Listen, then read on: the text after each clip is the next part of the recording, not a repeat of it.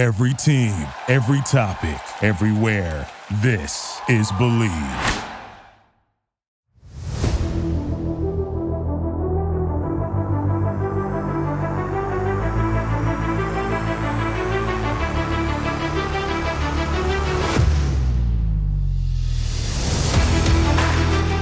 And good evening, ladies and gentlemen. Welcome, welcome, welcome.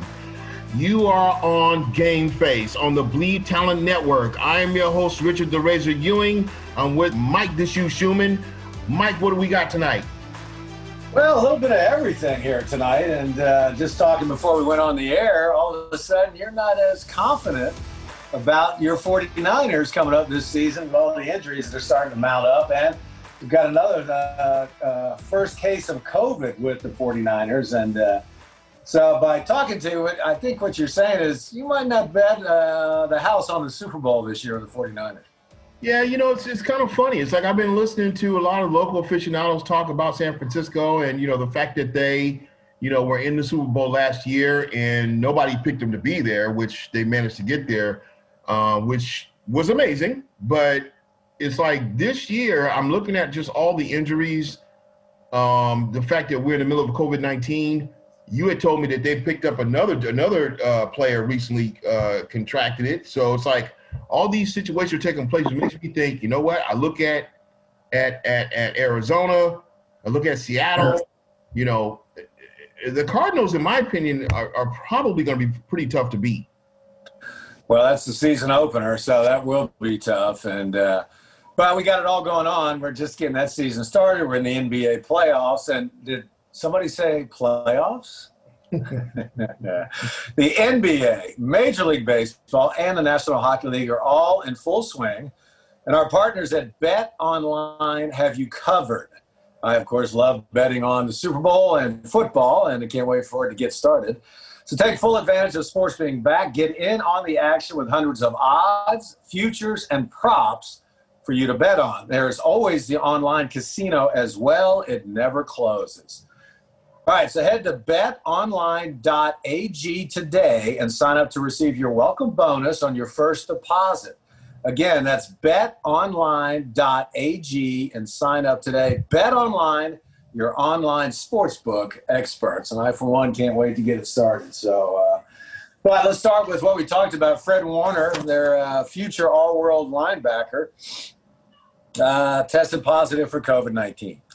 So he's gone on the COVID reserve list, and he's got 10 days to kind of get healthy. We don't know if it's symptomatic, asymptomatic, and he's got to pass 3 tests in a row before he can play in 14 days against the Cardinals. So this is what could happen to every NFL team this year where key players get, you know, kind of knocked down. And, I mean, George Kittle, Nick Bosa, D. Ford, Dre Greenlaw, all out of practice. Trent Williams, he was in sweats. Javon Kinlaw, slot quarterback, Juan Williams, they came back today. But like you said earlier, 16 people on their injured list. And we're going to have a lot more pulled hamstrings, pulled calf muscles, soft tissue injuries going into the NFL without preseason games, without OTAs, without minicamp. So you're going to see a lot of little minor injuries that are, you know, for instance, George Kittle's already got a hamstring, and that could be, you know, a nagging injury throughout the entire year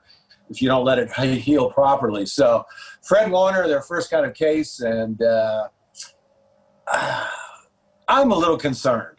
You know, it's kind of in a bubble atmosphere in a training camp.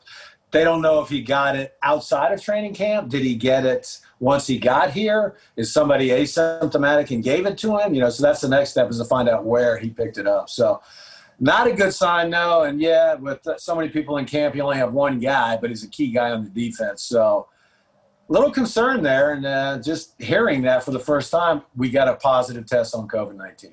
So, you know, the interesting thing about all of this is that you look at – you know, the NBA bubble, and you look at, you know, what other leagues, and I'm sure that the other leagues, you know, saw what the NBA was doing and decided to go ahead and copy it. But we even know, even in the NBA bubble, they had a couple of guys that did test positive. Right. So what does this mean? This means that the bubble itself is not a cure-all to the season. It's something that they have to enforce and use so that they can have a season, which means, you know, there's going to be some people that are probably still going to test positive. Now, we also know the NFL for versus the NBA, the odds of you getting COVID-19 are much higher based on what the NFL does versus what the NBA does. And so we don't know as this season goes on how this is going to play out. And mind you, it's not just San Francisco that's probably worried about this. I'm sure the other teams. I'm sure Seattle. I'm sure Arizona. I'm sure every West. Yeah. I'm sure they're all trying to, you know, watch their steps and try to figure out what's the best possible way to go about this without catching this thing. So it's almost as if, like, you know, the whole thing with COVID-19 in the NFL is almost like a test dummy. Like, everybody's just waiting to see, okay, look, how are we going to go about doing this? What is going to happen? And then all of a sudden, Fred Warner comes up positive. Now it's like, oh, wow, wait a minute. Now what do we do? Well, baseball is really the test dummy for these team sports, I think. You know, that's not in the bubble. They're traveling. And one of the A's contracted COVID-19. They can't give the information out, but for the players who didn't play, it looks like Marcus Semien might have picked up. And, you know, and I don't want to, you know, say who or what, but so the A's series with Seattle was postponed through Wednesday. So they're staying down in Houston. They have no more positive tests on the A's, which is good news.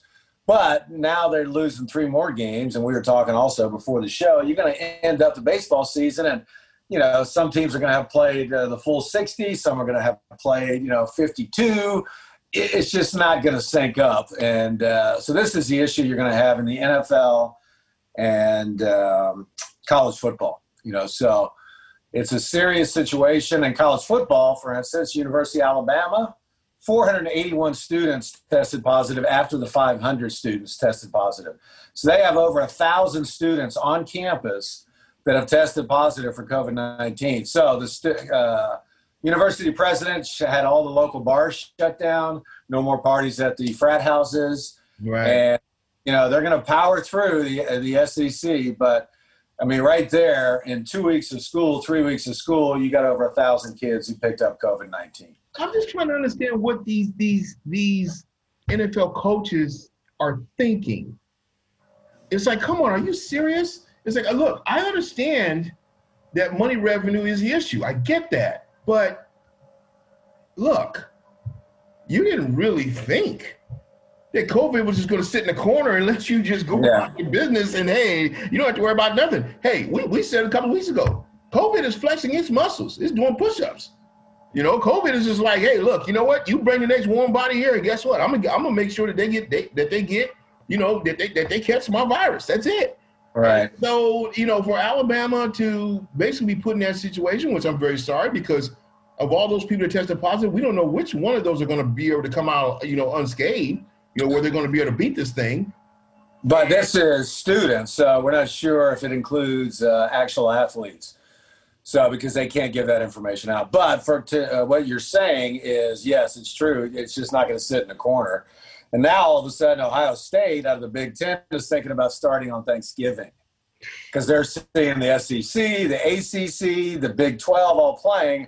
And now they're like, well, wait a minute, you know, because Iowa, Ohio State, and I can't think of the other team in the Big Ten wanted to play. And so now they're thinking about starting Thanksgiving. I talked to a coach who coaches at Grambling, who I played with. He goes, they're going to start in the spring, but he goes, shoot, there's no way. We can't play 12 games in the spring and 12 in the fall. We can't play close to 25 games in 5 months for these kids.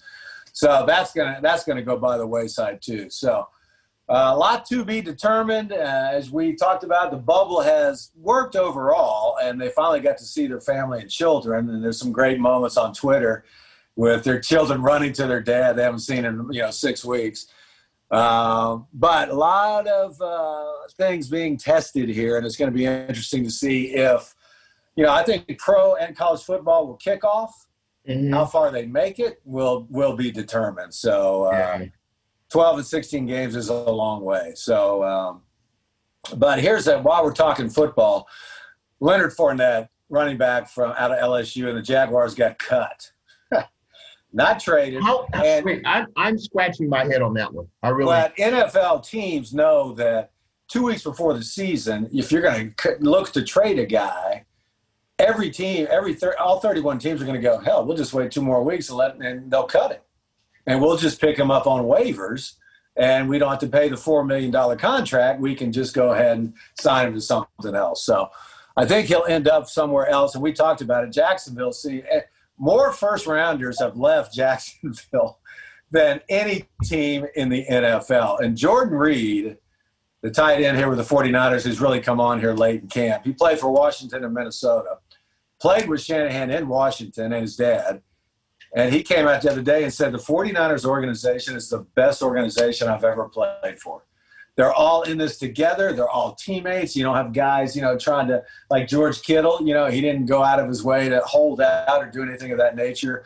So that had to be a nice pump in the arm for the 49ers to hear that, yes, what they are doing is on the right path. So it was pretty interesting to see that, because you don't hear players talk about other teams in a negative light that often because they want to keep playing. You don't want to burn a bridge. So before that was a shock.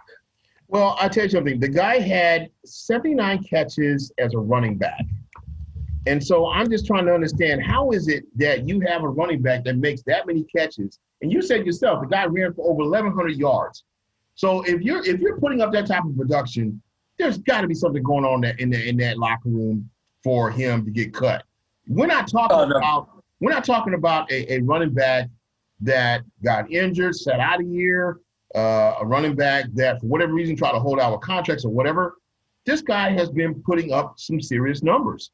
And so for me, I'm just like, okay, look, and it's sad because additionally, I would love for the Niners to sign Fournette. Okay, he's a production guy, but we already know it's not going to happen because the Niners already have what they need. But my point being is that I look at what this guy has done out on the playing field, and I say to myself, okay, there had to be something extreme going on. I don't know what it was. And I believe it was in the locker room. I don't know if it was coaches, assistants, players, whatever. I don't know. But something had to be going on for them to let a guy who put up that type of numbers to just cut him. Well, two things. Number one, the organization is known to be one of the poorest run in the NFL. That's why everybody wants out of there. Jalen Ramsey went to the Rams and basically demanded them to trade him. So I got to believe it's organizational, number one. Number two, unfortunately, running backs don't garner the respect that they have in the past because the game's gone to 3, 4, and 5 wideouts. So all of a sudden, about that last week we did. Yeah, if you got cap issues, they're paying him $4 million, which is not normal for a running back now.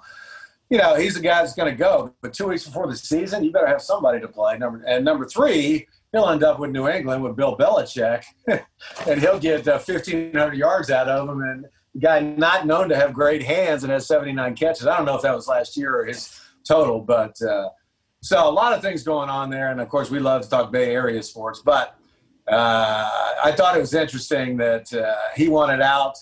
Jordan Reed talked about how great the Niners organization was, and there was kind of an example of right there where if your team's not run well, it doesn't matter how many great players you have. If your coaching staff and your team's not run well, you're not going to win. So we can thank, I think, Jed, Kyle, and John Lynch, for putting this together, and they really have done an outstanding job. So it'll be interesting this year, though.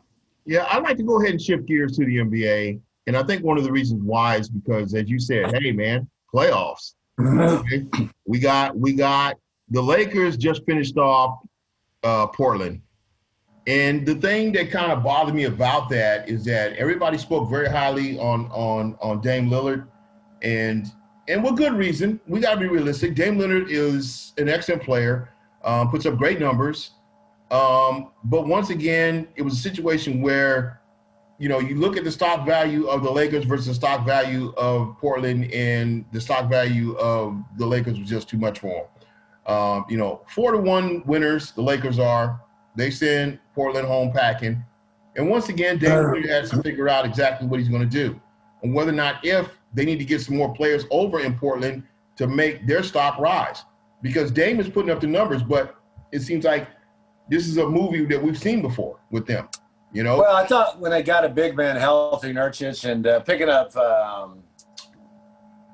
just had his name, Carmelo Anthony. I think will really add to their ability for somebody else to make a shot.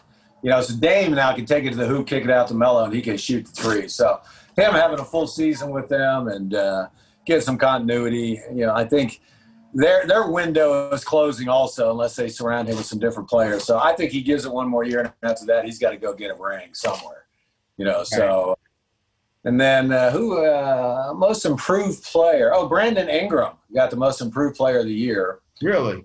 Yeah, which kind of surprised a lot of people, I think. And the Heat and Bucks, that's going to be a great series. That just started game one. I still cannot believe the Bucks. I think the Heat got it.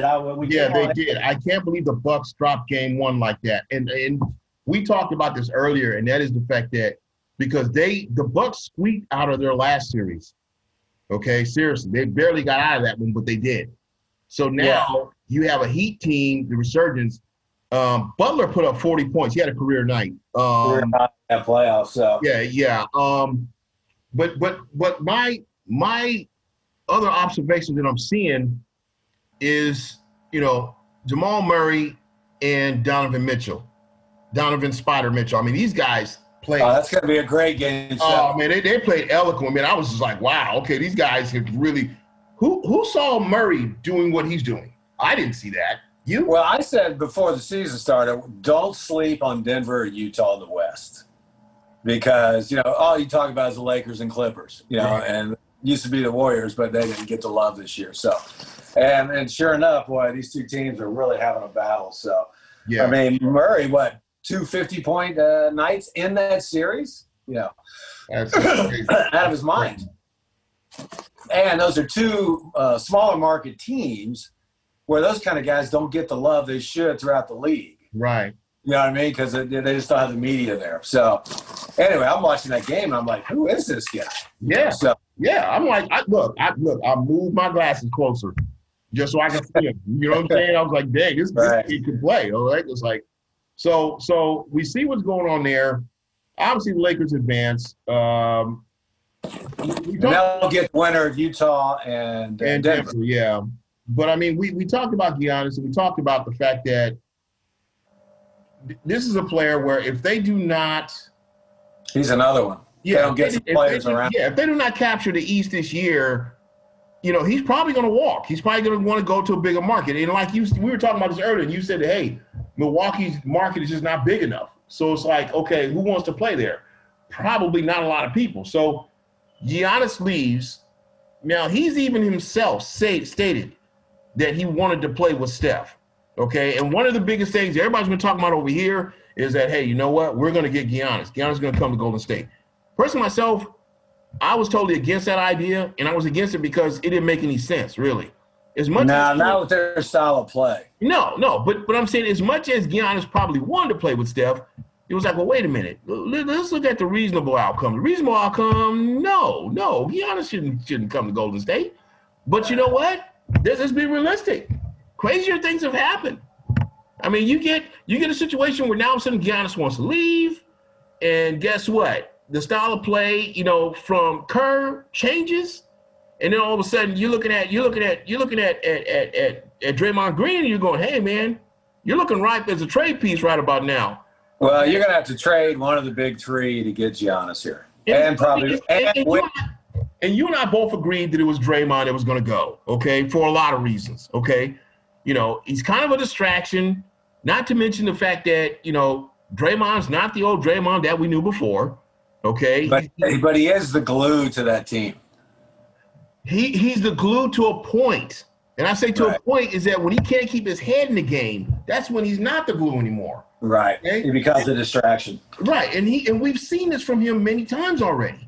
When it's time, when we need him to stick like that group, we can't get him to do it. All of a sudden, he wants to mouth off at the refs, start picking up tees, you know, and getting in confrontations, you know, with players and whatnot. And this is and each time, it's at a very crucial situation. We're in the playoffs, they're in the game four, and they need that win. You know what I mean? And all of a sudden, he's off the rails. Go ahead. Yeah, I would not have given him that $100 million contract. So no, his play is going to deteriorate more so than any player on that team in the next 3 to 5 years. So, and it makes it tougher to trade him with that contract, you know? So, and like we talked about, if somebody's going to go, it's going to be him. So, I don't know. It's going to be interesting. I kind of was looking at all the teams in the West. I'm looking at the Warriors, and they've got the number 2 overall pick, you know, that they can kind of combine. But I just don't know if Giannis fits into this team when you'd be running pick and rolls all day when you got 2 of the best shooters in the NBA. So, well, and we don't know if Steve Kerr can coach. I'm sorry. Coached that. Okay, I'm not even going to go there whether or not Steve Kerr can coach. I'm going to leave that alone. I'm not going to test that with it. And the reason why is because this season hasn't started yet. So I ain't going to go down that road till it starts. But I will say this much. I've said this once. I'll say it again. One of the problems I have with Golden State right now is that Golden State and a lot of these aficionados are focusing on the number 2 pick. Like that is the cure-all. When in fact, that is so far from the truth. The fact of the matter is, when it comes to Golden State, their biggest issue is they have to do something to build up that bench and to develop the players that they have. See, they have those are 2 issues that they have not answered yet. No. We have not heard anything from Allen Smiley-Geach. We haven't heard anything. The guy hasn't – he went out and played like 1 or 2 games, and that was it. You have Lewis, who can't be consistent, okay? The only player they have that I saw a bright spot with was Pascal. That's it, okay? Other than that, you look at some of the other players they got, it's like, okay, where's their consistency? You don't see it. No, they don't have the bench they had during their championship year. No, of course not. Come on. You had David West. You had Sean Livingston. You had Andre Iguodala. You had they even had Mo Spates. You had seasoned guys on that bench. Right. They were putting up great production. So when the first team got tired or for whatever reason needed a break, what was the replacement? The replacement was just as lethal as what left the floor.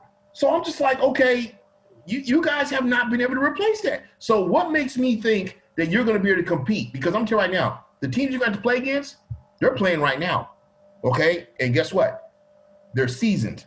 They're tough. And they're playing a very volatile situation, which means what? When their next season starts, I got a feeling those teams are going to be more ready for this than Golden State will.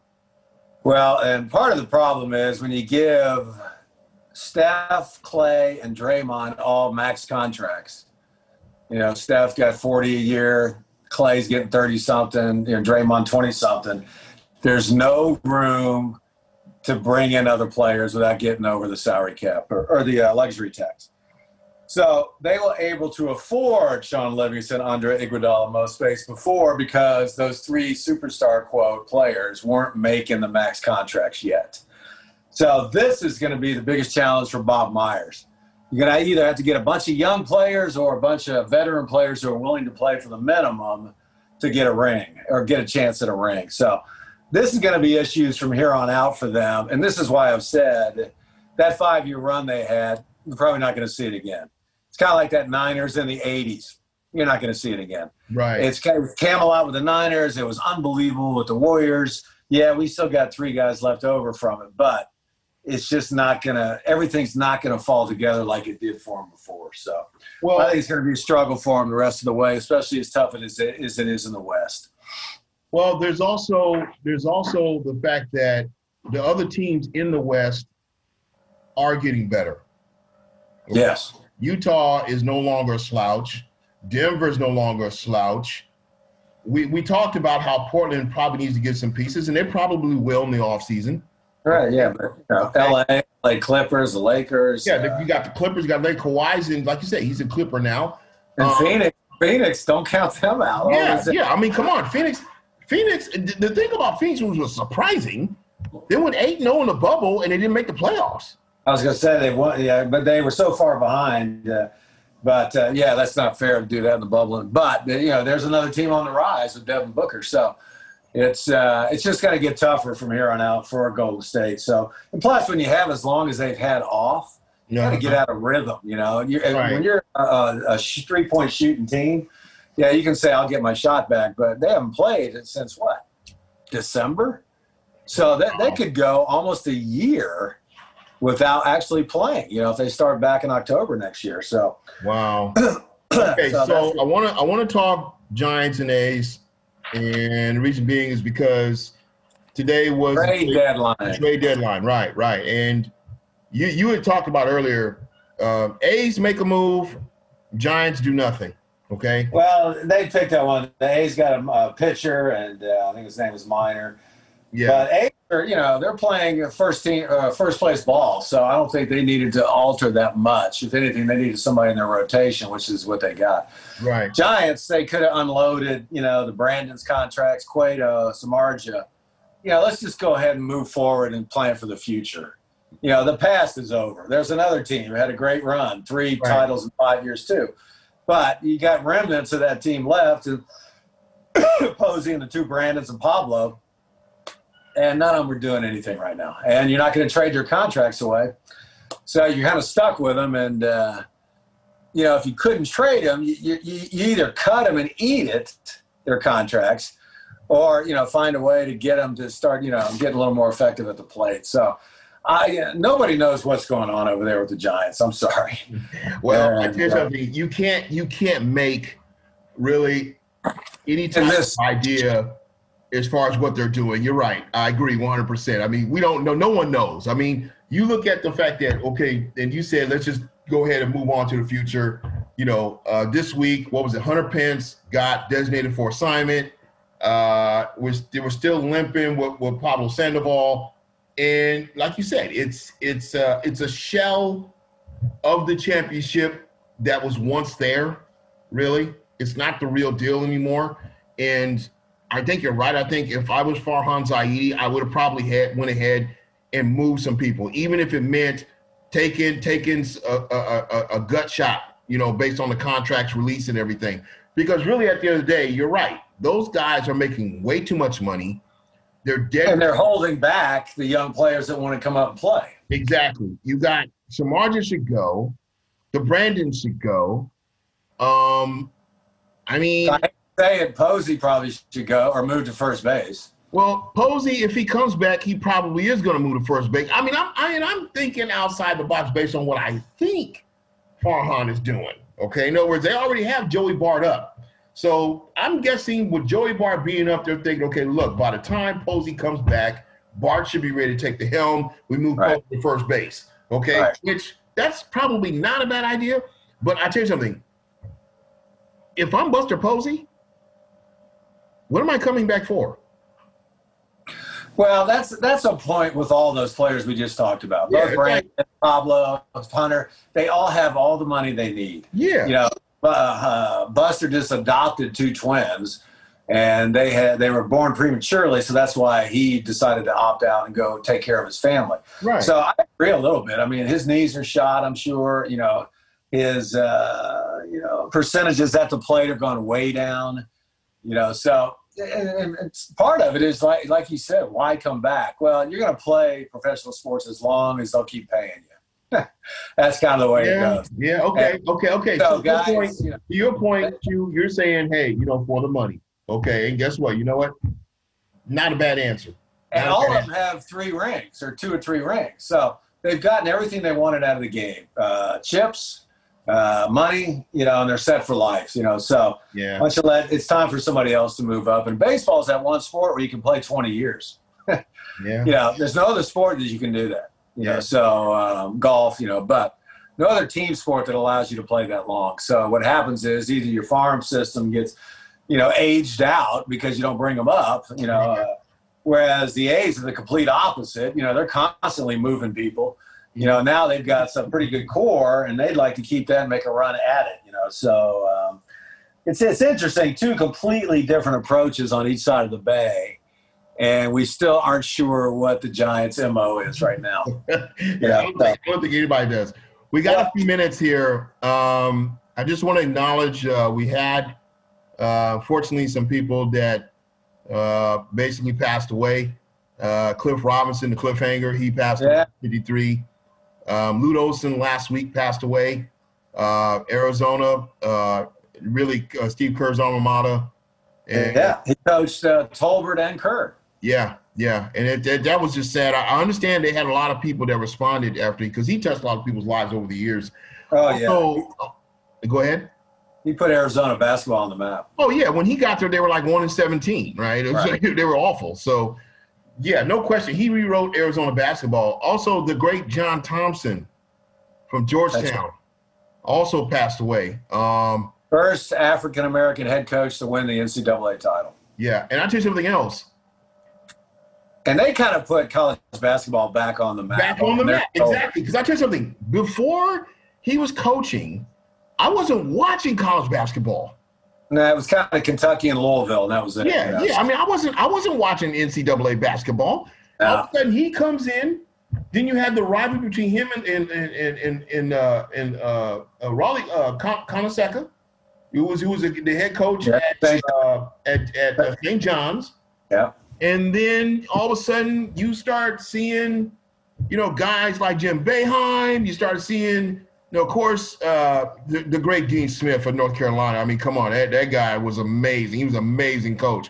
I mean, that's why when you go there, you see Dean Smith Arena. All right, it's like okay, I think they're pretty. Well, the coaches were bigger than the players. Yeah, back then at the college level. Right. And still to this day, and then because they're not paid, so that's going to be interesting. But there's three pretty. Towers of their sport, that all passed away, and they say it happens in threes, and there's your three. So yeah, it's just the Cliff Robinson thing. I just was not ready. But apparently, with Cliff Robinson, they said that he had a stroke 2 months ago. Okay. And I wasn't sure because I didn't read anything. I was kind of surprised about that because 53. Athletes, man, they just once they get out of the game, a lot of times they didn't let themselves go, and then all of a sudden you have heart issues because your heart's a muscle, and when you build it up and get in that greatest shape, and then you stop, mm-hmm. Your heart still stays large as a muscle, and not enough blood gets up in there, and so a lot of guys have gone through it. So yeah, I hated to see him go. He was one of the first big men that could shoot the three. Hey, honestly, I said Rip City, baby. I always thought that, the Rick Adelman never used him that way. Right. But he could have been the first KD hybrid. Yeah, you're right. He could have been because he had the length. He was tall. He could shoot the three, and he was great on the post. I mean, that guy was amazing. I'm like. And they could have used, but they never used them that way. They could have, they never did. So, but rest in peace, all of them. Yeah, rest in peace, and condolences to their families. We're gonna have to shut it down here. My name is Richard the Razor Ewing. This is Mike the Shoe Schumann. This is Game Face. We do this on Monday evenings on the Bleed Talent Network. You're welcome to join us next Monday evening. Once again, come on in, take a seat. We'd love to have you. But you better put your game face on.